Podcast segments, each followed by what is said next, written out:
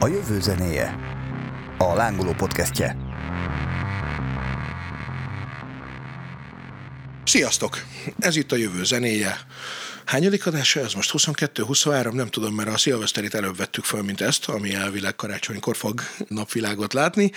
Az minden estre biztos, hogy Rabárpád és Filippov Gábor ül ma a mikrofonnál velem együtt. Szervusztok! Sziasztok! És a vallások jövőjéről, meg a jelenéről, meg a múltjáról fogunk beszélgetni, ami nyilvánvalóan akkor is elég érzékeny téma lenne, ha nem pont karácsonykor lenne róla szó, így meg aztán pláne.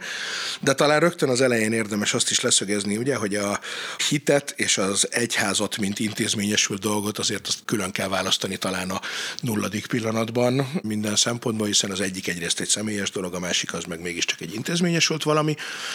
Másrészt meg az egyikről, a hitről azt sejtjük talán, és már nézek is Gáborra, hogy az már az ősember korától velünk van, viszont az intézményesült egyházvilága azért az valamennyivel később jött, jóval később talán, ugye? Persze, ezt sejtjük. Hosszá lehetne azon elmélkedni, hogy a hit az nem egy intézményesült dolog, illetve hogy mennyire egyéni, tehát hogy közösségeknek is vannak hiteik, sőt, közösséghez tartozásnak lehet a megnyilvánulása valamilyen hitelvnek az elfogadása, vagy az identitásba építése. De persze, tehát ez egy nagy közhely, hogy az egyház az, mint intézmény, az más, mint a, a hit. Hozzáteszem, hogy az egyház maga sem feltétlenül egy egy olyan intézmény volt mindig, mint ahogy ma ezt elképzeljük. Tehát ez az intézmény mégiscsak közösségekből alakult ki, ha csak a kereszténységet nézzük. És persze vannak olyan vallások is, amelyeknek nincsen hagyományos értelme vett egyházi megnyilvánulás. Arról például vannak viták a vallástörténések között, hogy beszélhetünk-e zsidó egyházról mondjuk a magyarországi kontextusban, vagy Na. csak az egyház, ami egy ilyen hierarchikus, rögzített intézményes dolog, a tetején valamilyen vallási vezetővel, ami már ugye az ortodoxoknál sem létezik, és akkor itt el lehet merülni a konceptorizációnak a vég végtelen mocsarában. Hát is fogunk szerintem, lesz egy óránk, de hogy először, ahogy szoktunk azért a történelmi, itt most nem biztos, hogy olyan nagyon gyorsan végig lehet futni két mondatban. Talán, ha jól sejtem, akkor a vallási rituálékat először talán a temetkezésekhez kötötték, vagy az volt az első olyan régészeti momentum, ahol fel lehetett fedezni valamit, ami már mondjuk valláshoz kötődő dolog volt, és hogy én olvastam olyat, hogy magát azt, hogy temetkeztek, azt már a neandervölgyi embernél is vagy arra vannak adatok. Ugye az a baj az írott történelem előtti időszakkal, hogy általában arra vagyunk utalva, amiről találunk nyomokat, nyomokat, amik egyrészt megmaradtak, másrészt olvashatóan maradtak meg, harmadrészt bízhatunk abban, hogy nem értjük félre azt, amit olvasni próbálunk. Ez a régészeknek az állandó problémája, hogy mi az, amit félreértünk, mi az, amiből túl messze menő következtetéseket akarunk levonni. De hát nyilvánvaló az, hogy a legkorábbi leleteink, amik a hittel kapcsolatos, azok valamilyen módon a, az embernek a legősibb, legfontosabb kérdéséhez kapcsolódnak, nevezetesen, hogy mi történik velünk a halál után, van-e megsemmisülés, vagy nincsen megsemmisülés, van-e élet a halál után, vagy van-e élet a halál előtt. Persze, ez természetesen így van. Igen, én mondjuk ezt annyiban egészíteném ki, hogy igen, mi a temetkezéseket látjuk, de hogyha azt mondom, hogy egy kis rituálé, vagy ha most azt kezdjük el, hogy valami valamiféle fensőbb hatalomnak a segítségét kérem. Én szerintem ezek azért előbb voltak mondjuk egy vadászat során, hogy valaki segítsen nekem, vagy a szél helyesen fújjon, és utána a szeletem meg antropomorfizálom, hogy végül is arca van, meg barátságos a szél, sőt, hogyha eldobok egy bagolytollat minden reggel balra, akkor majd jó fog fújni a szél délután, amikor vadászok. Tehát szerintem nem a temetkezés az első, ott már tényleg ezen arról gondolkodás van, hogy mi lesz velünk a halál után, az már egy tudatosabb. Az biztos, hogy szerintem ilyen szétszórt rendszerezetlen rituálék sorozattal, vagy ilyen kis, mondjuk úgy mai szóval akár babonák, amiket mi is átélünk a mindennapokban, hogy nem tudom, most ballába lépek le a lépcsőn, és akkor sikerülni fog a vizsga, és akkor ezeknek a kis dolgaiból elkezd alakulni valami, amikor megpróbáljuk megmagyarázni azokat a dolgokat, amiket nem értünk.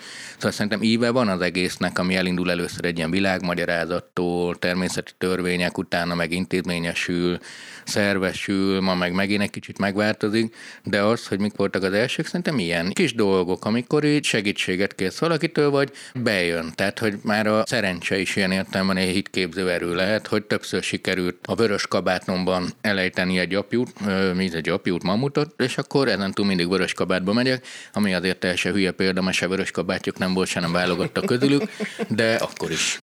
Bocsánat, nagyon érdekes ez a perspektíva, amit most rögtön magunkra vettünk, mint 21. századi istentelen a tudományhitben hívő emberek, hogy mi lehetett az első, vagy hogy alakult ki, vagy nem tudom. A legvalószínűbb az, megint csak mondom, nem tudunk semmit erről igazából. A legvalószínűbb az, hogy ez a kérdés ilyen módon nem nagyon vetődhetett fel az ősembernél, hogy uh-huh. akkor találjunk ki egy vallást, vagy hol induljon el a rituáléknak a kialakulása, mert az ember, ugye a vallás az, a, az egy kísérlet arra, hogy megértsük a valóságot, ugyanúgy, mint a tudomány. Tehát valamilyen módon birtokba akarjuk venni az eszünkkel, a lelkünkkel azt, hogy mi miért történik, hogyan tudok befolyással lenni az életnek a történéseire. Valószínűleg ott fel sem merült az a kérdés, hogy akkor a temetéssel kezdjük, vagy a vadászatnak az eldöntése, uh-huh. vagy a jóslás, mert azt, azt se felejtsük el, hogy a, a jövőnek a megismerése egy másik nagy hajtó ereje a vallásnak. Az ember az természetétől fogva, ugye ezzel kezdi az egyik legnagyobb vallás történész, a Mircea Eliade a vallások áttekintéséről szóló gigantikus nagy munkáját, hogy az ember az gyakorlatilag a vallási megismerésbe vettetett. Tehát a természetes diszpozíciónk, hogyha úgy tetszik, uh-huh. bármilyen furcsa,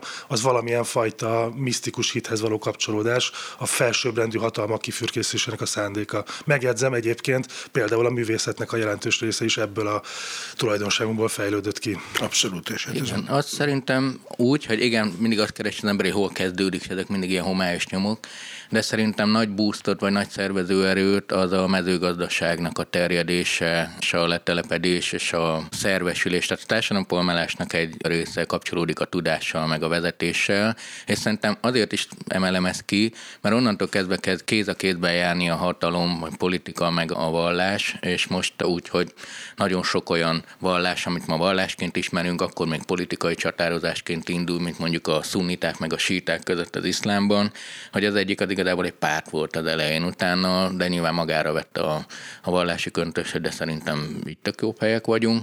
Eltelik ezer év, és akkor most már vallásként tekintünk rá, most megint politikává válik, mert ugye Irán síta, talán az összes többi szunnita, és akkor most már ez Libor, is megjelenik. a nagy része még síta, és Iraknak a nagy része még síta. Igen, na ezzel, ezzel vitatkoznék, tehát hogy egyrészt ez megint egy nagyon, most akkor lehet, hogy lesz egy ilyen dinamikája dolognak, hogy mindig veszekszünk. Tehát az, hogy politika és vallás külön válik, ez megint csak a mi szempontunk. Tehát ugyanúgy, hogy az egyház és a társadalom külön által szemlélve, az teljesen ismeretlen a középkorban, és a politika és az egyház külön szemlélve teljesen ismeretlen a középkorban. Ugyanígy a 7. századi arab törzseknél az, hogy vallás, társadalom, szervezés, politika, ezek szétválaszthatatlanok. És ahogy egyébként a 7. században Mohamed halála után, 632 után az utódlás kérdése az részben politika volt, ugyanúgy részben teológia is volt, és mindez kapcsolódott a törzsnek, a, vagy a közösségnek, az ummának a továbbéléséhez. Tehát hogyan fogjuk kiválasztani azt, aki Allah küldötteként, az Isten küldötteként egyben tartja ezt a társaságot a későbbiekben, milyen kapcsolata legyen neki az Istennel, milyen kapcsolata legyen neki a profétával, itt már is benne gázolunk a teológiának. Így van, és akkor gyorsan ezt viszont akkor tisztázzuk már, bár én később gondoltam, hogy elő fog kerülni, de hogy akkor a síta és a szunita között pontosan mi is a különbség? Három nagy csoportra osztjuk az iszlám vallás hívőt, ahol a szunniták vannak a legtöbben, kb. 80 százalék, síták 15, és még egy hadrászita, vagy hádraszita, és még egyéb, de ők ilyen 1-3-5 százalék körüli.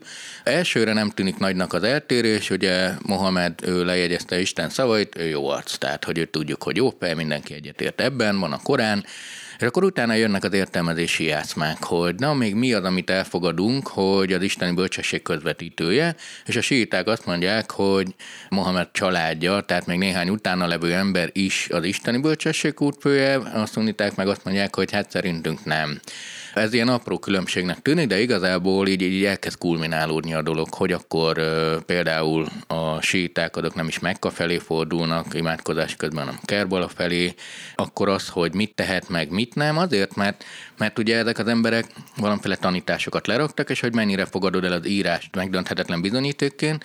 Ez egy természetszerű folyamat, hogy ezen gondolkodni kell, mert nyilván egy hetedik századi sivatagi törzsekre kialakított szabályrendszer, mondjuk ezer évvel később a számítógép számítógépek korában egy másik kontinensen, egy másik éghalat alatt, ezért írtak általánosabb irányelveket, vagy ilyen nagyobb tudást, és az, hogy ki a tudás őrzője, például a sítek szunták, abban különbözőek nagyon, hogy az imámok, azok mennyire megkérdőjelezhetetlenek. Hát, hogy léteznek egyáltalán, mert a szunitáknál nem nagyon léteznek, igen. Igen, de akkor mondjuk hogy a szent ember azt mondja, hogy figyelj, menj a tűzbe, akkor azt mondod, hogy miért, vagy nem is mondasz semmit, mész előre. Tehát ilyen kis apróból el tud indulni, ez csak azért is fejtegetnem az előbb, hogy onnan indultunk el, hogy hitvallás, hogy ez a rész, hogy ezek a történetiségek, hogy tehát a funkcionális vallás érdekel engem uh-huh. mindig, meg az, hogy miért, mert az, hogy ne egy disznót, annak nyilván van egy vallási jelentősége, és meg egy funkciója is, hogy az romlott meg leghamarabb azon az éghajlaton, ezért inkább egészségmegóvás kapcsán is.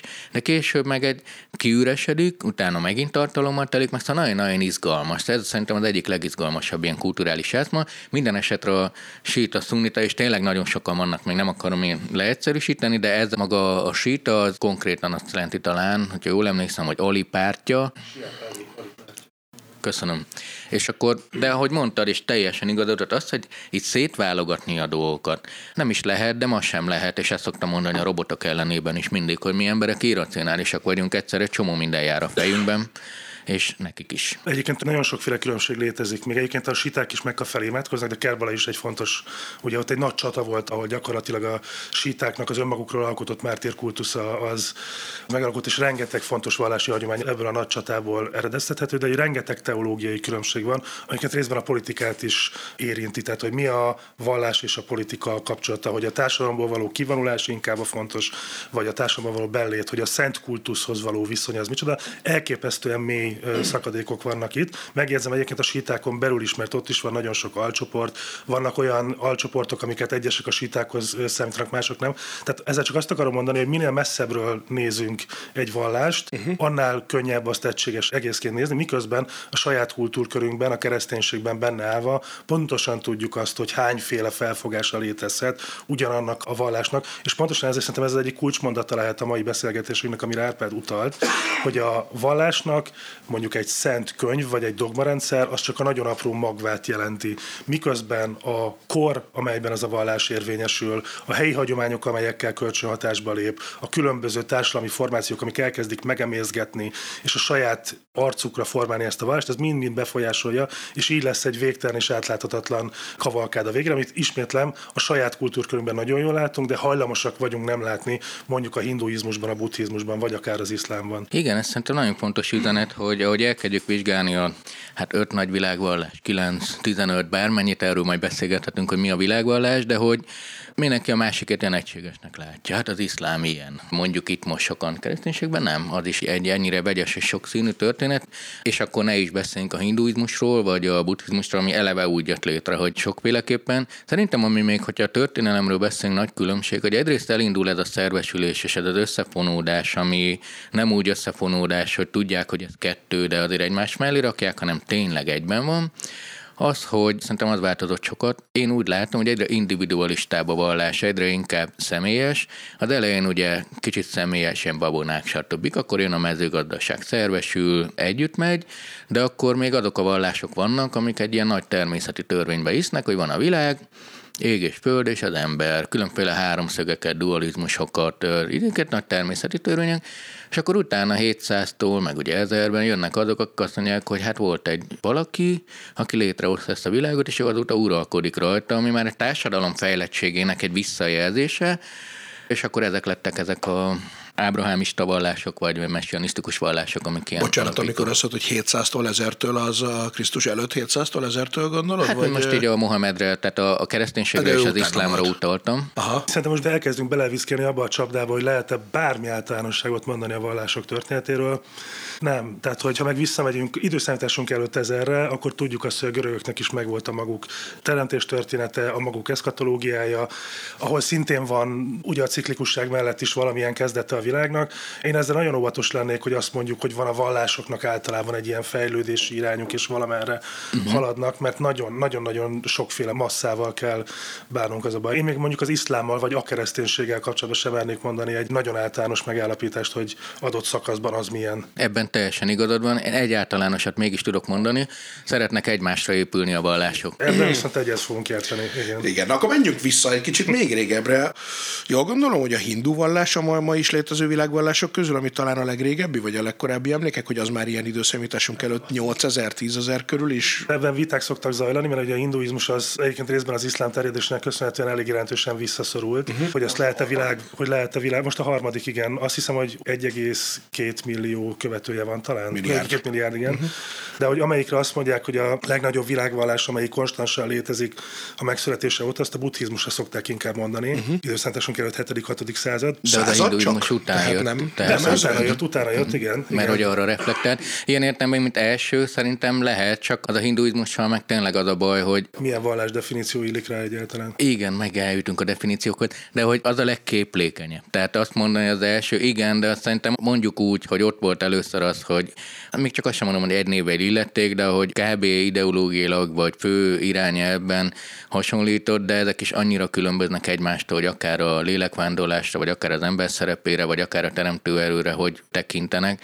Több, nem is tudom hányféle változata van, de igen, ilyen értelemben a Próbálom katalogizálni. Mert Igen, hogy, igen. És, de hogy azért az a sok ezer évvel Krisztus előtt, nem?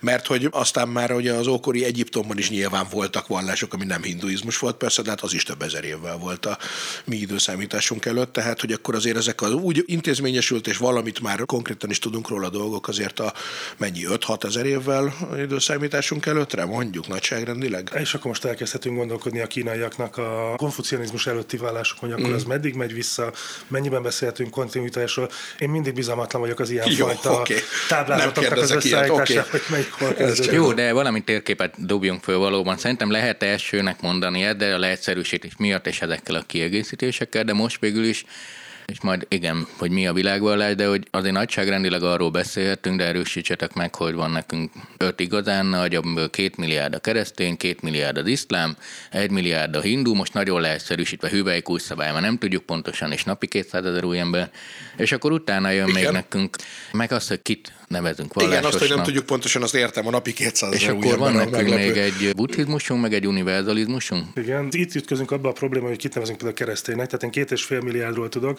de ebben benne van az is, aki Magyarországon kereszténynek vallja magát, és soha nem járt még templom közelében, és aki Indonéziában gyakorolja a keresztény hitét, és a kettő tudjuk, hogy azért Igen. a vallásosság mélységének, átéltségének szempontjából nem biztos, hogy, hogy ugyanaz a szint, de ezt szokták, igen, ezt a sorrendet Mhm. szokták felállítani, két és fél milliárd, 1,9 milliárd, 1,2 milliárd, és nagyjából fél millió van még ott a sornak a hátulján, és akkor vannak a mindenféle kisvallások, mert ugye az utolsó hivatalosan elismert világvallás, ezt kevesen szokták tudni, ez a 19. századnak a közepén, sőt a, az utolsó harmadában született, ez volt a báizmus, aminek most ilyen 5 és 10 millió közötti követője van egyébként már. Bár erről semmit nem szoktak tudni. És az egy, Európában. az egy monoteista vallás, vagy? Ez egy nagyon érdekes vallás, mert egy kicsit olyan, mintha mi most visszautaznánk az időben, és a fő pacifista, pozitív, humanista gondolatainkat megpróbálnánk egy vallásba önteni. A báizmus, ez ugye Iránban, Irán területén fejlődött ki a 19. század közepén, és a lényegi mondani valója az, hogy Isten egy, a vallások egyek, a vallások egyenrangúak,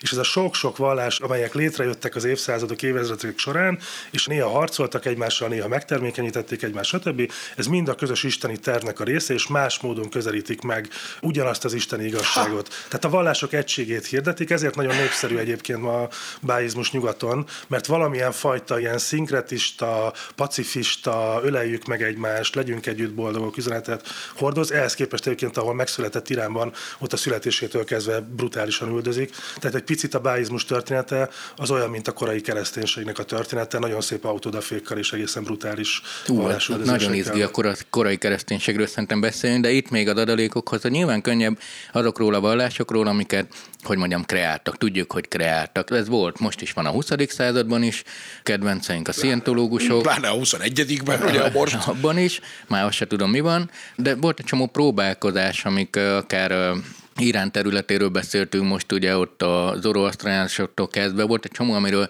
benne volt a lehetőség, hogy befusson, de nem futott be, és az egyik, ami engem mindig izgat, hogy miért lesz az egyik vallás világvallás.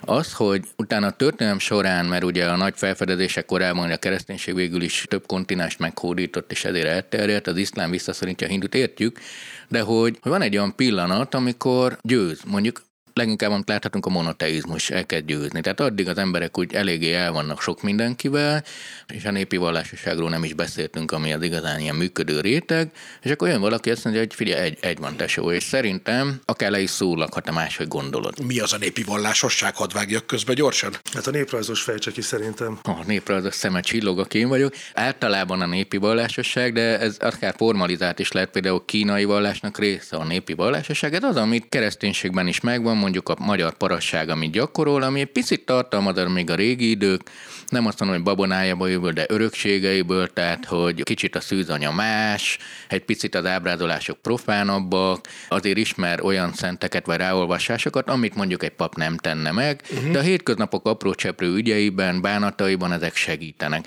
Ha nincs egységes rendszer a népi vallásosságnak, ez általában egy ilyen babonák, szokások, a felső vallásosságból alászármazott műveltségű javak, bizonytalan keverék, ami inkább az, hogy például Magyarországon azért az is sokat segített, hogy a hivatalos vallásnyelve sokáig latin, tehát akkor ez ott a népi vallásosság kapott egy erőt, hogy aki magyarul beszélgetett velük, szóval ez nem egy egységes rendszer, de mégis ezek azok, amit általában a formalizált egyház nem szokott szeretni, de mondjuk, hogy egy temetés hogy néz ki, és amit ma népszokásnak hívunk, hogy mondjuk egy csúfoló vers, ahol mondjuk akár obszén, erotikus bábut is rángathatunk egy koporsó körül, erre mondhatom azt is, hogy ez milyen szégyentelen dolog, írtsuk ki, és meg is tették, hogy betiltották, de lehet az is, hogy ez ugyanúgy a vallásosság része és megélése. De ez megint oda mutat vissza, amivel kezdtük, hogy egy vallás az mennyire sok rétegből Igen. tevődik össze, társadalmi gyakorlatok, régi hagyományok. Ugye, hogyha beszélgettek kitért muszlimokkal, nagyon érdekes beszélgetés, hogy valaki miért lesz muszlim.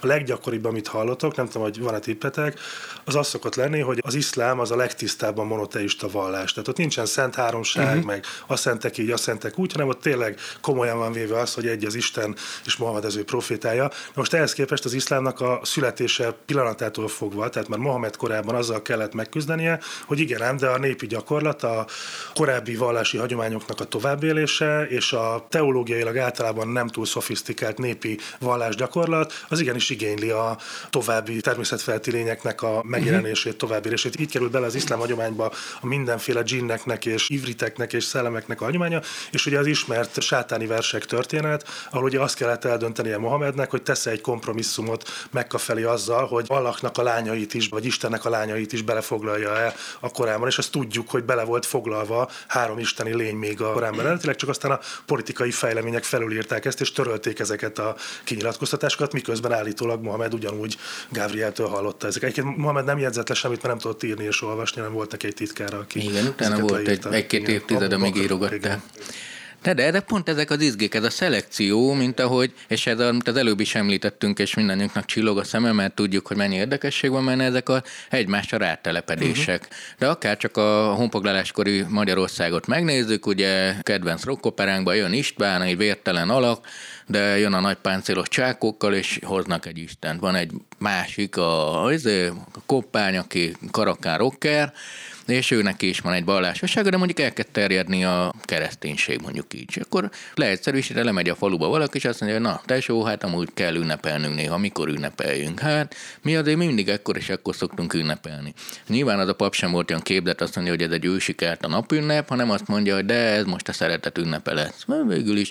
Tehát ünnepelni bizonyos szakaszokban kell, mert a mezőgazdaság ritmusa adja azt, hogy ma karácsonynak hívjuk ezt az ünnepet, amit hamarosan megünneplünk, az azelőtt pedig kelt a napünnep, volt, ez nem von le az értékéből, nem ad hozzá, egy érdekesség, de arról igenis beszél, és szerintem pont ez lényeges, hogy igen, ott van egy Mohamed, egy leírt szöveg alapján, és akkor az emberek megfogják, és értelmezik, és átültetik a mindennapjaikba, hogy igen, igen, hát de azért van nekünk ez a védőszentünk, nem tudom ki, most hirtelen nem mint eszembe egy arab nép, de az, azt őt szeretjük. És a népi vallásosságnak az egyik erős megjelenése a szenteknek az erősebb tisztelete, amit az egyház néha szeretett, néha nem. Bizonyos falvak azt mondták, hogy hát Szent Izidort szerintünk király. Ez jó arc, mert nekünk itt már segített, meg itt van a sírja, stb. és elkedik jobban. És amíg kicsit tisztelték, addig jó. Amikor elkezdték nagyon tisztelni, akkor rájuk szóltak, hogy na, na, mert azért van egy sorrend, rangsorrend, és itt innentől szerintem hatalmi játék. És milyen érdekes, hogy egyébként erre még tulajdonképpen személyes megfigyelési példáink is lehetnek erre az egymásra épülésre, hiszen a tökéletesen ateista szocializmus is hogy használt egy csomó mindent a vallási dolgokból, úgy a Szent Háromságot, ugye a Marx Engels Lenin háromságot, mint a szenteket, mint a nem tudom, munkás, vagy hogy az ünnepeket igen megtartották, de átnevezték, ahogy lett ugye az augusztus 20 Szent István helyett új kenyér, meg, meg a keresztelés helyett a névadó, meg a nem tudom, tehát hogy ezt feltehetően ők is érezték, hogy kiírtani ez gyökerestül teljesen reménytelen, akkor inkább próbáljuk meg átnevezni, és az majd hát nézd, természet, jó lesz. Természet ritmusával nyilván jobban együtt éltek, és egyetértek abszolút Gáborral, hogy nagyon óvatosan kell bánni a trendekkel is, de ott van egy ilyen természeti alap, és most itt december vége felé van ez az egyik leghosszabb éjszakánk. Rómaiak mit csináltak? Jó nagy szaturnáliákat, ez a leghosszabb éjszaka, akkor tudjuk csinálni a leghosszabb bulit. És a legnagyobb bulikat csapták, örültek. Itt fordul meg az, az egyszerű helyzet, hogy most egyre több lesz a napsütés. Nyilván ennek minden ember örül, mondjuk én dark vagyok, de még én is örülök neki. Igen, én is ezt szoktam, hogy de jó, most ugye van december 22-e, amikor ezt felveszünk, ma már hosszabbodnak a napok. Jó, és akkor oké, okay, ezt ünnepeljük meg, de onnantól kezdve az, hogy karácsony van, mikori konstrukció? 200 éves? 250? Mikulás, mondjuk ő nem konkrétan azért vallási figura, de az, hogy hogy néz ki ma. Szent Miklós, persze. Hát mint Szent Miklós, igen, és ez Gyergyó Szent Miklósként hát a városunk védőszentje volt. Nagy tisztelettel bántunk a szobrával valószínűleg, de hogy ugye az, hogy a Mikulás piros, az akkor is csak egy marketing kampány eredménye, amit az egyik üdítőgyár annyira sikeresen bevezetett, hogy az kóla, coca Igen, igen, igen. De az előtt nem volt piros, sőt inkább fehér, meg kék. De az mióta? Száz éve vagy? Tehát ez már a korai Coca-Cola, vagy csak a 80-as évektől lett piros? Vagy? Annyira én, nem. én úgy emlékszem, hogy nekem már az Oviban, ami azért 70-es évek, nem tudom, második fele, ott is pirosra emlékszem.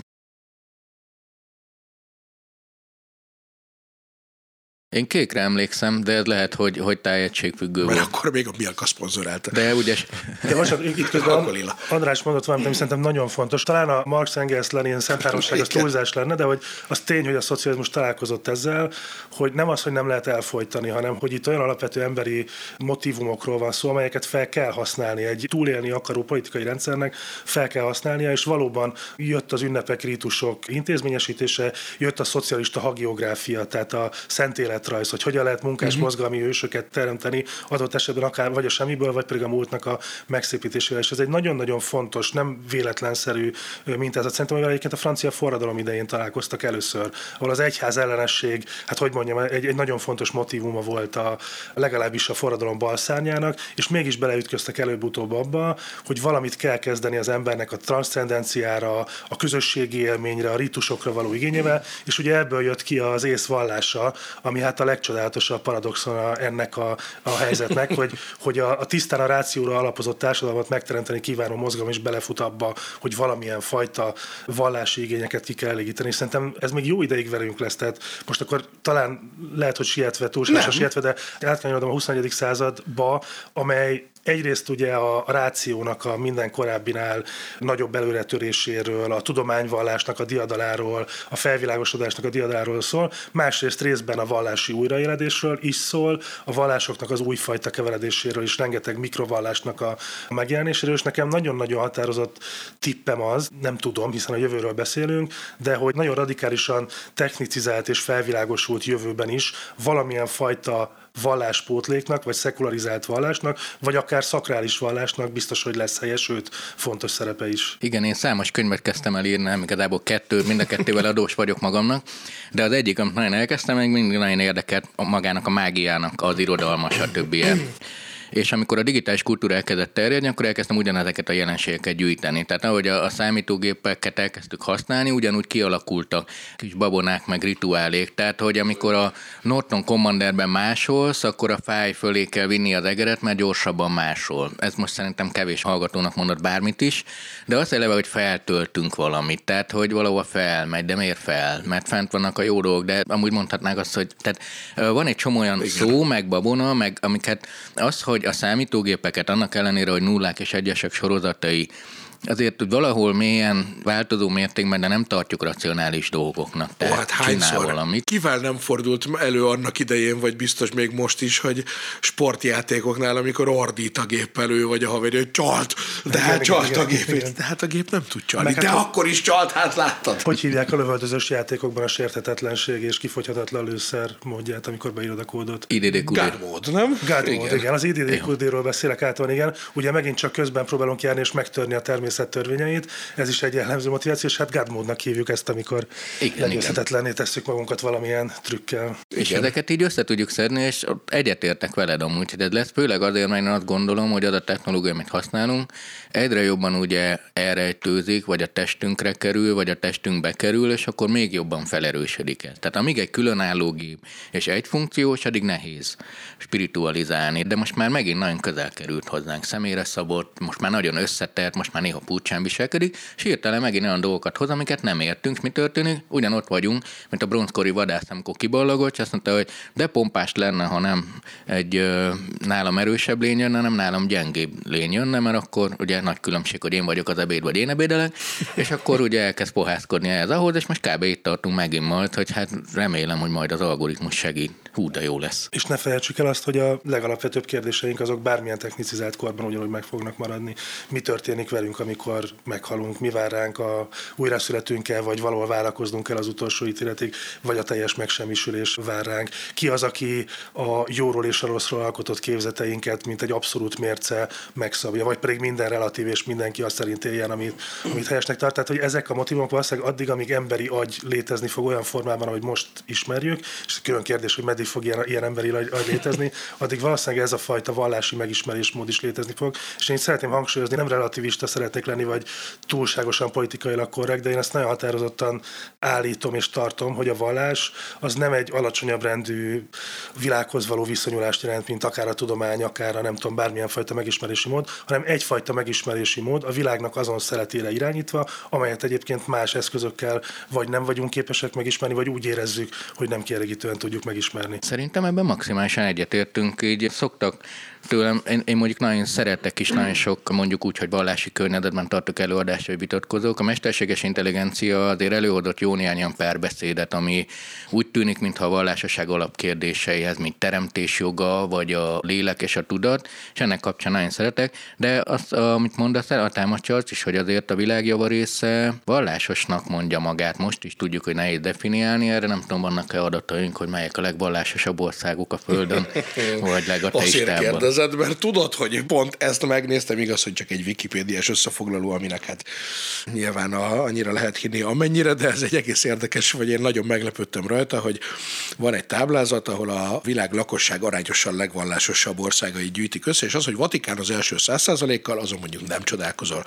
Hogy a második az a Pitcairn szigetek, ahol egy talán hetednapi adventista közösség él, és mindenki az szintén 100%-kal, ezen sem csodálkozol. A harmadik az talán Salomon sziget, hogy valamely talán muszlim közösség, de a negyedik Románia 99%-kal, és ehhez képest az ateista országok rangsorában pedig mondjuk Csehország 78% vallástalannal. Az első, Magyarország is ott van az első 20 valahányban 20%-kal. Ez azért persze feltehetően az adatfelvételi hibáknak legalább annyira köszönhető, vagy hogy most tényleg mit tekintünk minek. Hát meg definíciós jelent, mert csak tudod, azért furcsa, mert elmész Csehországba, sörözni szeretek Brunóba járni, és azért kocsmák után a templomok a következő épületek számosságukban. Hát egy ugyanúgy egy katolikus ország, nem Csehország, nem kevésbé. Jó esetben mint... egyébként átfedésben a közönség tekintetében. Tehát az egyik helyről megyünk a másikba. Persze, is. Isten ideje is. Igen, itt ugye az a kérdés megint csak, hogy mi a vallás ebben a tekintetben. Tehát amikor megpróbáljuk megszámolni azt, hogy melyik egyháznak milyen kötői vannak. Tehát a vallás az egyrészt egy hitrendszer, egy dogmarendszer, egy intézményrendszer, másrészt egy identitás. Tehát én kereszténynek vallom magam, vagy nem kereszténynek vallom magam. Társadalmilag feszült környezetben lehet a másikkal szembeni megkülönböztetés. Magyarországon azért ismerünk olyan periódusokat, amikor a keresztény elsősorban azt jelentette, hogy nem zsidó.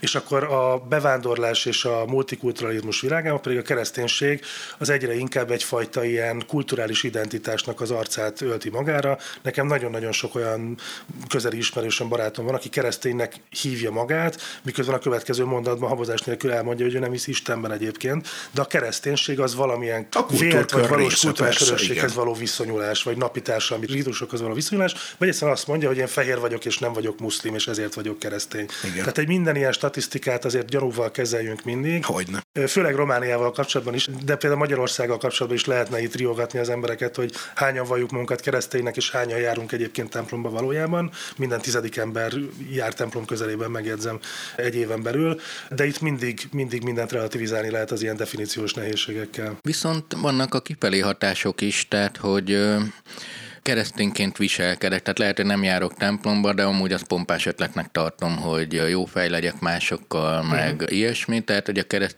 tényi viselkedés, vagy hogy protestánsam mondjam keresztényi viselkedés, tehát hogy oda-vissza megy ez a játék. Tehát mondhatja valaki úgy, és szerintem ez így rendben van, ez mutatja, hogy milyen, ahogy mondod, identitás formáló ereje van, hogy azért nagyon sok letisztult fogalmat így tudunk jól megfogalmazni. Tehát uh-huh. az, hogy szeres fele barátodat, ez igazából egy, az én szememben egy nagyon szép de polgári eszmény, mert erről szól szerintem a polgárság, de igazából egy nagyon szép keresztény eszmény is, és persze... Nagyon szép muszlim eszmény egyébként teszem hozzá. És akkor még nem beszéltünk a hindukról, akik így nyitnak, de mégis Mégis nagy különbségek vannak köztük, és most nem arról beszélek, hogy az ilyen azért, hogy mondjam, szkepticizmussal szemlét dolgokról, amikor a keresztes lovagok a szeretet nevében ugye elmennek a Szentföldre írtani, mert tudjuk, hogy gazdasági folyamatnak a kivetülése, de mégis mindegyik ugyanarra a kérdésre kereszi a választ, hogy miért élünk, mi lesz velünk a halálunk után, és mennyi sok különböző válasz érkezett, és ez nekem nagyon tetszik, Na hogy és nagyon kreatív. Mondod Gábor, vagy kérdezzem?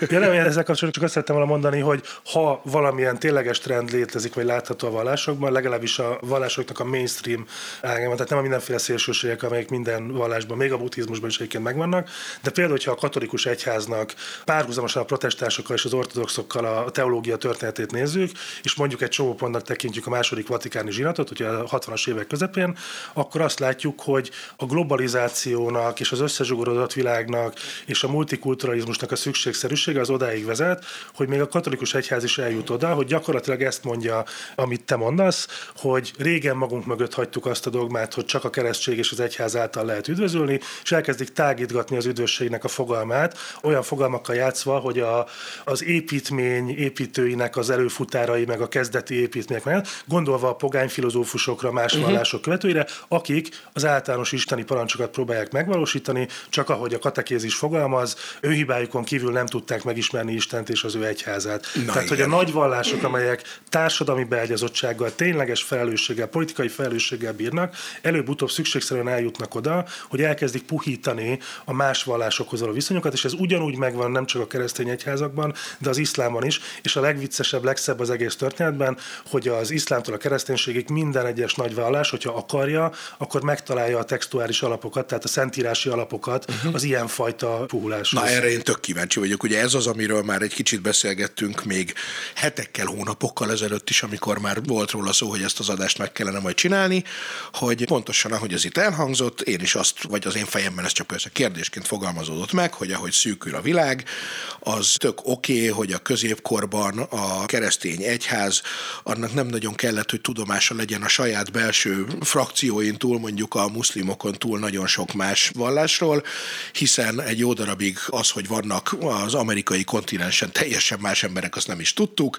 Ha tudtuk is, hogy oké, okay, Kínában is van valami, meg ott Ázsiában, de hogy ez nem volt egy napi szintű találkozási felület. Nyilván ezt a 21. században ugye nem lehet azt mondani, hogy nincs viszonyulás, és hogy nekem ez az egyik nagy kérdés, igen, hogy mit mond akkor a, mondjuk a keresztény egyház arról, hogy mi történik azzal, a, hogyha kettő és fél milliárd keresztény van, meg még mondjuk van másik két milliárd olyan, aki valamennyire szomszédos vallás, akiről még lehet valamit mondani, de mi történik a maradék 3-4 milliárddal, akinek adott esetben fogalma sincsen arról, hogy van ilyen, hogy kereszténység, de mégis. Hát szerintem az egyik szellemes megoldás erre pont az a világvallás volt, amit Gábor mesélt, ami tudományos szemszöggel nézve ez a literature review, tehát végignézem mindenkinek, és akkor írok egy cikket belőle, de hogy... Metakritika. Én kérek elnézést a bájhitűektől, akik most hallgatnak minket. Nem, ezt nyilván le kell szögezni, gyorsabban a leadott nem szeretnénk semmivel. Bocsánat, nekem lenne itt megint egy kötözködő megjegyzésem, Igen. hogy ezt mi megint csak szeretjük hinni, hogy a globalizáció az egy új jelenség, legalábbis a vallások és az eszmék terén egyáltalán nem. nem. Tehát a, az iszlámnak a születése pillanatától, a judaizmussal, a kereszténységgel, és nem sokkal később egyébként a, a buddhizmussal is nagyon szoros kapcsolatban állt. És ennek uh-huh. megjegyzem még az iszlám megjelenése előtt is a keresztény teológiának el kellett számolni azzal, hogy Krisztus születése előtt is éltek olyan emberek. Ez a másik nagy kérdés, akik egyébként igen. keresztény eszméket hirdettek bizonyos értelemben. A... Tehát a pogánybölcsek és a kereszteletlen gyerekek kapcsán a legkorábbi patrisztikus teológusok már az, ezekkel a kérdésekkel elszámoltak. Mi van azokkal, akiknek nem volt lehetőségük Krisztus igazságában eltörölni az eredendő bűnt? És erre a válaszok azok már akkor is megszülettek, és a mai válaszok Na és mi? nagy rész. Hát erre nagyon sok minden van. Létezik ugye a pokol tornáca elmélet, amely szerint mind a kereszteletlen gyerekek, mind pedig a pogánybölcsek valahol ott a pokol és a mennyország között nagyon durván leegyszerűsítve és bután ott megrekednek egy ilyen városszobában, egészen addig, amíg a Krisztus le nem egyértük élve a pokolba, és megnyitja a kapukat a mennyországba, de uh-huh. egészen olyan szélsőséges megoldások is születtek. A második évszázadban egy Origenész nevű, egyébként az én kedvenc teológusom részéről, hogy hát az isteni gondviselésnek a lényege az, hogy Isten azt akar, hogy mindenki üdvözöljön végül, és az Isten akarata az mindenható, tehát végül mindenki üdvözölni fog. Ez az apokatasztázisnak a tétel, amelynek része az többek között, hogy Isten még a sátánt is be fogja engedni a mennyországba, mm. mert az isteni gondviselésnek az a végső célja, hogy mindenki üdvözöljön. De hát most tök logikus egyébként, nem? Mint minden, mint az is logikus, aki azt mondja, hogy csak az üdvözölhet, aki az egyház által kijelölt úton és az egyház által a keresztségtől az utolsó kenet feladásáig jut el a halálig. Itt pont az a hogy ebben valószínűleg nincs egy végső igazság, vagy mi ezt nem tudjuk megmondani, hogy mi a végső Persze. igazság. Itt megint miről beszélünk? Arról, hogy az adott társadalmi valóság, az adott intézményi setting és az adott társadalmi realitás és a hatalmi viszonyok, azok megszabják azt, hogyha valaki szeretne valamit, akkor milyen érvrendszeren keresztül fog oda eljutni. Az iszlámtól a judaizmuson keresztül a kereszténységig minden és mindenek az ellenkezőjére gyönyörű szép teológiai levezetéseket lehet kitalálni. Szerintem az, hogy mindent és ennek az ellenkezője, az abszolút igaz.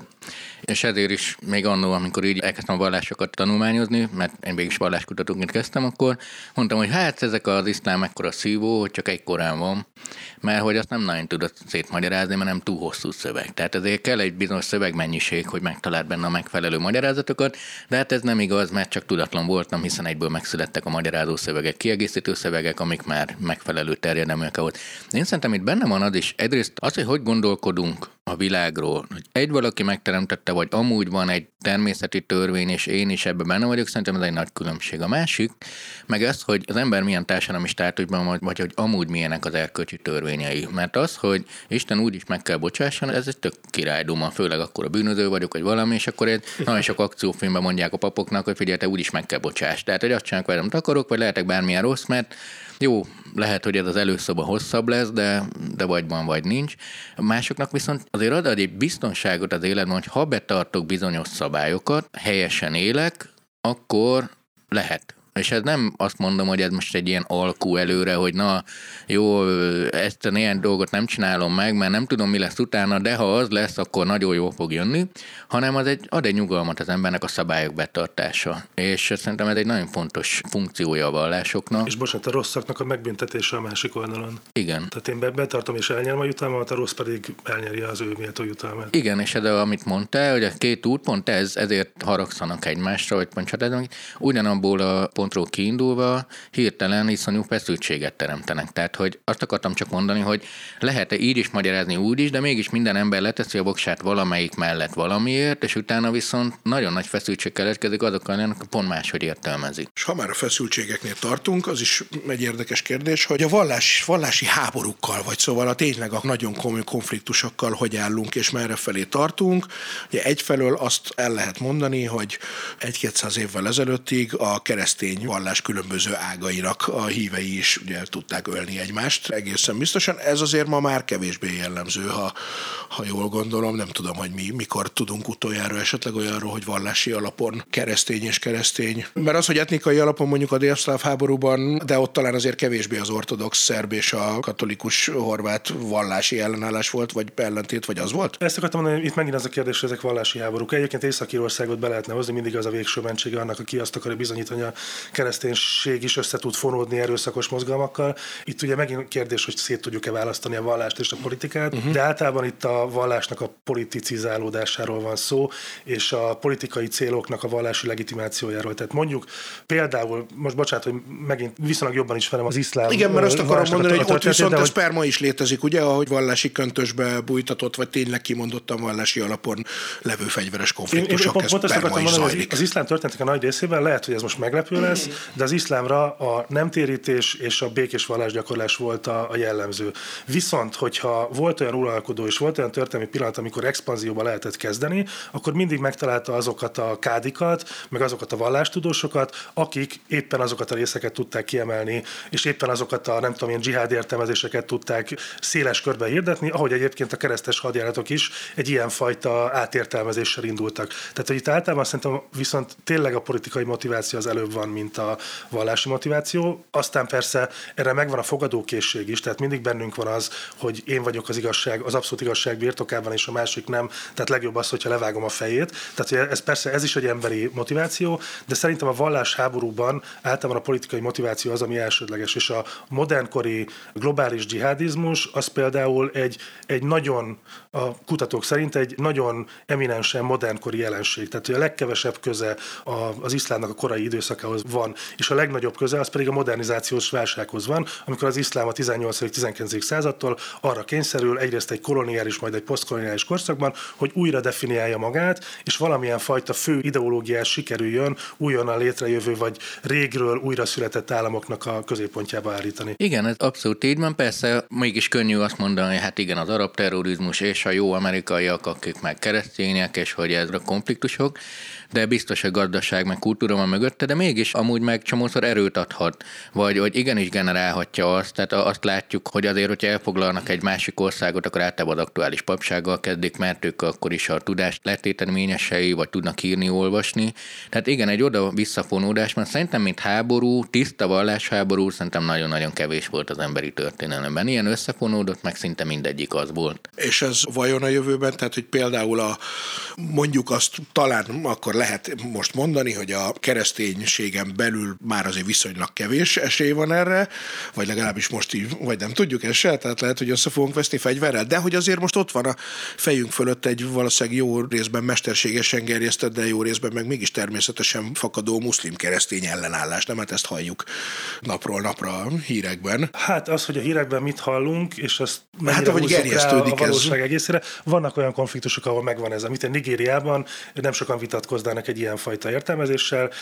Én azért itt a történelmi okokat ott, ott ugyanúgy, mint Szudánban szerintem legalább ennyire fontosnak tartanám. Megint csak azt kérdezem, hogy nem arról van ez szó, hogy történetileg kompakt társadalmi csoportok egyébként például a vallásban is osztoznak, és az identitásuk részét képezi, és egyébként, hogyha ez a vallási tényező nem lenne, akkor ugyanúgy egymásnak esnének. De a mhm. jövővel kapcsolatban én, hogyha azt mondom, hogy a jövőben szerintem a vallás az ugyanúgy fontos identitás képző elem lesz, akkor azt gondolom, hogy a vallási színezetű vagy vallási űrügy alapján folytatott konfliktus is valószínűleg a jövőnek a része lesz. Hogy hogyan azt nem tudjuk. Van egy nagyon kedves skifi sorozatom, talán Ridley Scottnak a nevén fut, a Raised by Wolves című uh-huh. sorozat, egy évados, aminek a végét nagyon elrontották, de a kiinduló pontja az az, hogy a Föld megsemmisül egy olyan háborúban, amit a vallásosak és az ateisták vívnak egymással. Tehát még egy ilyenfajta konfliktust is elképzelhetünk, és akkor még nem nyitottuk meg azt a kérdést, hogy aki nem hisz Istenben és ateistának vallja magát, az valóban nem hisz semmiben, vagy pedig hisz valamiben, ami a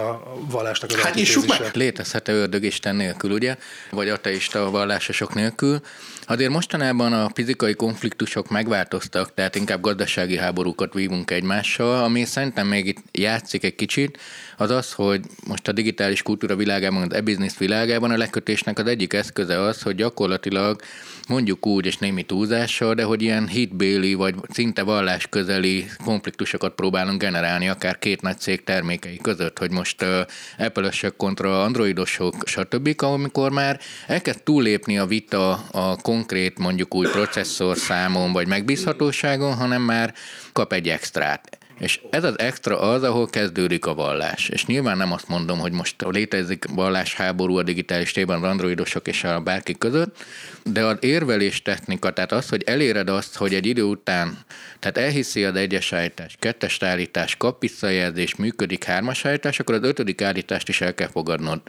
És szerintem ez az a játék, amit a politika és a vallás is, és az e-business is csinál, ugyanazok a mozgatórugók. Oltáspártiak, oltás ellenesek, igen, rengeteg, rengeteg ilyen van. Igen, és ezért nagyon fontos, amiről beszélünk, mert ez a helyzet, hogy miért, tehát az áltudományosság, meg a vakhit és a bizalom, amit nagyon sokszor érintettünk már beszélgetésekben, abszolút egyetértek Gábor, hogy vallási tehát konkrétan vallási, tehát úgy spirituális élmények is ugyanúgy lesznek a jövő, de ez eszköztár eznek szerintem még nagyobb jelentőséget kap, mert buborékokban élünk. Igen, és ugye felmerült az előbb az újra definiás kérdése, ahogy mondod, hogy a iszlámnak is újra kellett definiálnia magát feltetően többször is, a kereszténységnek is újra kell, és nyilván az összes többinek is újra kell, egyrészt az egymáshoz való viszonyuk miatt is, másrészt meg hát az eszköztár miatt is, ahogy mondod, és ugye ebben a említett disznóhúsos példa az talán mindenkinek a legközhelyszerűbb példája, hogy ez egy teljesen gyakorlati kérdés volt annak idején, aztán most már nem biztos, hogy az kell, hogy legyen. Mennyire zajlik ez most vajon, és hova vezethet? Ez folyamatosan zajlik. Nem csak a kereszténység más Indonéziában, mint az Egyesült Államokban, hanem például az iszlám is. Tehát az Észak-Amerikában a női imám, aminek megvannak szintén a texturális alapjai, az egy létező dolog. És itt megint szerintem ez nagyon fontos, hogy a helyi társadalmi gyakorlatok azok hogyan formálják a, a vallást. És ez egyébként részben a vallási konfliktusok jövőjére nézve is igaz hogyha az iszlám és a kereszténység és a judaizmus kapcsolatát nézzük, akkor itt egy nagyon érdekes dinamikát látunk a. Nem leszek nagyon hosszú. De, de nagyon érdekes nyugodtan. dinamikát látunk. Tehát, hogyha van egy hódítás, akkor nyilván a vallások közötti különbségek azok kidomborodnak. Megjegyzem, a Korán tiltja a vallásnak ilyen értelmezését, ahol a különbségekre helyezzük a hangsúlyt, és nem az egységre. Ennek vannak szöveghelyei, ahol arról beszélnek, hogy a könyvek népei azok a párbeszédre koncentráljanak, de mindegy, hogyha hódítani kell, akkor ezeket elfelejtjük. Gondoljunk Kordobára, gondoljunk Iránnak a meghódítására, lehetne hosszan sorolni ezeket a példákat megtörténik a hódítás, egy borzasztó represszív időszak következik a vallási kisebbségekkel szemben, és aztán az együttérésnek a kényszere és a, az adottsága, a tényszerűsége, az kialakít valamilyen fajta modus vivendit, amiből kialakulnak olyan vadhajtások, hogy mondjuk egy 11. századi zsidó teológus elismeri Mohamedet zsidó profétának, amit Jézussal kapcsolatban megtagadtak, de abban a társadalmi viszonyban egészen ideig eljut nagyon logikus teológiai érvekkel. És szerintem ezek az igazán izgalmas időszakok, amik a hosszabb időszakokat szokták jelezni csak ugye ami kevésbé véres, arra kevésbé emlékszünk, de mondjuk Irán egész történelmének a virágkora, az a 16.-17. század fordulója, egy bizonyos nagy Abbas nevű uralkodónak az uralma, amikor zsidók, keresztények és muszlimok, síták és szunniták is egyébként tökéletes békében együtt tudtak élni Iránban, sőt, közösen építettek fel gyakorlatilag mindent az örmény keresztényekkel, ami ma Iránban szépnek számít, nagy túlzásokkal, mert nyilván nem akkor épült Persze. minden, de a leggyönyörűbb városok, Eszfahán és a többi, az ekkor épült gyakorlatilag egy ilyen vallási békéből kisarjadva. Ezt a mai iránt elnézve, hát nem is inkább a mai, inkább a 30 évvel ezelőtt iránt elnézve, tehát az ajatollakok korai irányát elnézve, ez egy nagyon nehezen elképzelhető dolog. Miközben teszem hozzá, a mostani iszlám köztársaságnak a dinamikája is részben azért egyfajta ilyen enyhülésről szól. Azt szerintem, amikor kialakulnak ezek a párbeszédek, és mindannyian ezt szeretjük, különböző kultúrák beszélgetnek, és most a vallás kultúrának hívva, tényleg ezek a legtermékenyebb időszakok, de általában az látszik, hogy amikor békesség van, akkor tényleg virágozhat változhatna. A középkori magyar törít nézzük, akkor azért az, hogy Erdély, ugye amíg külön állt, az egyik leggazdagabb ország volt Európában. Annyi aranyforintja volt, mint Angliának, és hát azért először itt mondták ki a vallásszabadságot uh-huh, Tordán. akartam is volna felhozni. De az, hogy folyamatosan fejlődnek, hát nézzük meg egy újkori kihívást akár, hogy hogyan álljunk a technológiához. Ha azt mondom, hogy van szent tér és profán tér, ugye klasszikus megkülönböztetés, templomon belül vagyok, templomon kívül vagyok, de akkor most a Skype-on keresztül gyóntatásod most valódi gyóntatása, uh-huh. vagy sem? Ez egy olyan kérdés, ami abszolút praktikus kérdés, ami mögött nagyon mély filozófiai csatákat is lehet vívni, de egyszer ki kell mondja, mert hogy van egy nagyon gyors változás, amit uh-huh. rákényszerít akár mondjuk egy járvány. És itt a praktikum az valószínűleg győzni fog, vagy előre Hát, hogy az anyanyelvi misézés esetében is, ami egyébként uh-huh. a katolikus egyházban 50 éve elfogadott. De igen, tehát hogy, hát a második vatikán zsinat volt, ha jól emlékszem, az, amelyik hivatalosan is elismerte az anyanyelvi misézés. Nyilván a gyakorlat már korábban legyőzte Persze. a, a dogmát, de javítson ki bárki, hogyha úgy emlékszik, hogy hülyeséget mondok, de szerintem ez akkor történt. De ezek kis apró döntések, Igen. mert ugye ha megtörténik az, hogy online tudok gyóntatni, akkor tíz felmerül a kérdés, hogy lehet-e az online gyóntatóm egy szoftver, vagy az avatárja egy papnak, mert sokat kell, sok ember kell gyóntatni, hát ez avatár technológia tök oké, okay, egyszerre négy embert is gyóntatni. És végül is ugyanazt mondja, amit kell. És akkor elkezdődnek az izgalmas kérdések, vagy számomra izgalmas kérdések. Tehát ez a változás ezért folyamatosan zajlik, és mindig fog, mert jönnek akár új technológiák, vagy akár megjelenik egy új vallás, vagy egy új hódító, akivel úgy, úgymond beszélgetni kell, vagy reagálni kell rá valahogy. És akkor vannak az is, hogy az emberek bizonyosságra vágynak, mert sokszor ezeket a főleg Egyesült Államokban ezek a tényleg elvakultabb kisegyházak, szekták, vagy feltűnő emberek, vagy akár a szientológusokat nehéz másképp értelmezni, mint hogy Elhatárolódom. mitől. A szientológusok kapcsán pereljenek téged. Rendben. Fognak. A lényeg a az, jövő hogy zenéje podcast összes tulajdonát, egy laptopot és három darab mikrofont. Nem, én csak azt mondom, hogy most is alakulnak vallások erőteljes üzenettel, és ehhez lehet csatlakozni. És az az ember, aki addig ért mondjuk egy közösségben, hirtelen oda valaki, és azt mondja, hogy nézd, van itt egy ilyen. És akkor arra reagálsz. Ugyanúgy egy egyház reagál mondjuk a technológiára, és ezekből a párbeszédekből az egy folyamatos változás jön ki. Néha az, hogy azt mondod, hogy na én ez nem vagyok. Szerintem itt most tulajdonképpen választatsz egy kérdésre, amit András korábban feltett, vagy lehet, hogy te tetted fel, akkor bocsánat, hogy mi az evolúciós szabály a vallások között? Miért van az, hogy valamelyikből világvallás lesz, valamelyikből nem? És szerintem ebben a dialektikában rejlik a, a dolognak a megfejtése. Ugye a vallás az két dologra van. Az egyik az, hogy adjon egy stabil, biztos pontot az állandó bizonytalanságban és változásban. Tudjuk azt, hogy honnan származnak az erkölcsi szabályunk, tudjuk azt, hogy ki jut pokolra és ki jut mennyországba, tudjuk azt, hogy hogy jött létre a világ és merre tart. Ez az egyik. A másik viszont az, hogy tudjon alkalmazkodni a társadalmi valósághoz és a társadalmi gyakorlatoknak a megváltozásához. Uh-huh. És erre például akár a katolikus egyház, akár az autokefeltett ö, egyház fő nélküli ortodox egyház, a protestánsok és az iszlám, ahol szintén nincs ugye kivéve a 12-es sítáknál egy egyház fő az egyháznak az élén, ezek nagyon rugalmas, nagyon jól változó szervezetek, uh-huh. miközben bennük van a rigiditás is. És a katolikus egyház szerintem azért az első világvallás többek között ma, mert fantasztikusan jó teljesítményt nyújtott az innováció és a hagyományőrzés uh-huh. ilyen dialektikájában. Amikor arról beszélünk, hogy ugye ateisták vagy nem istenhívők csak úgy tudnak az egyházakra nézni, hogy akkor a reformisták és az ortodoxok állandó harca,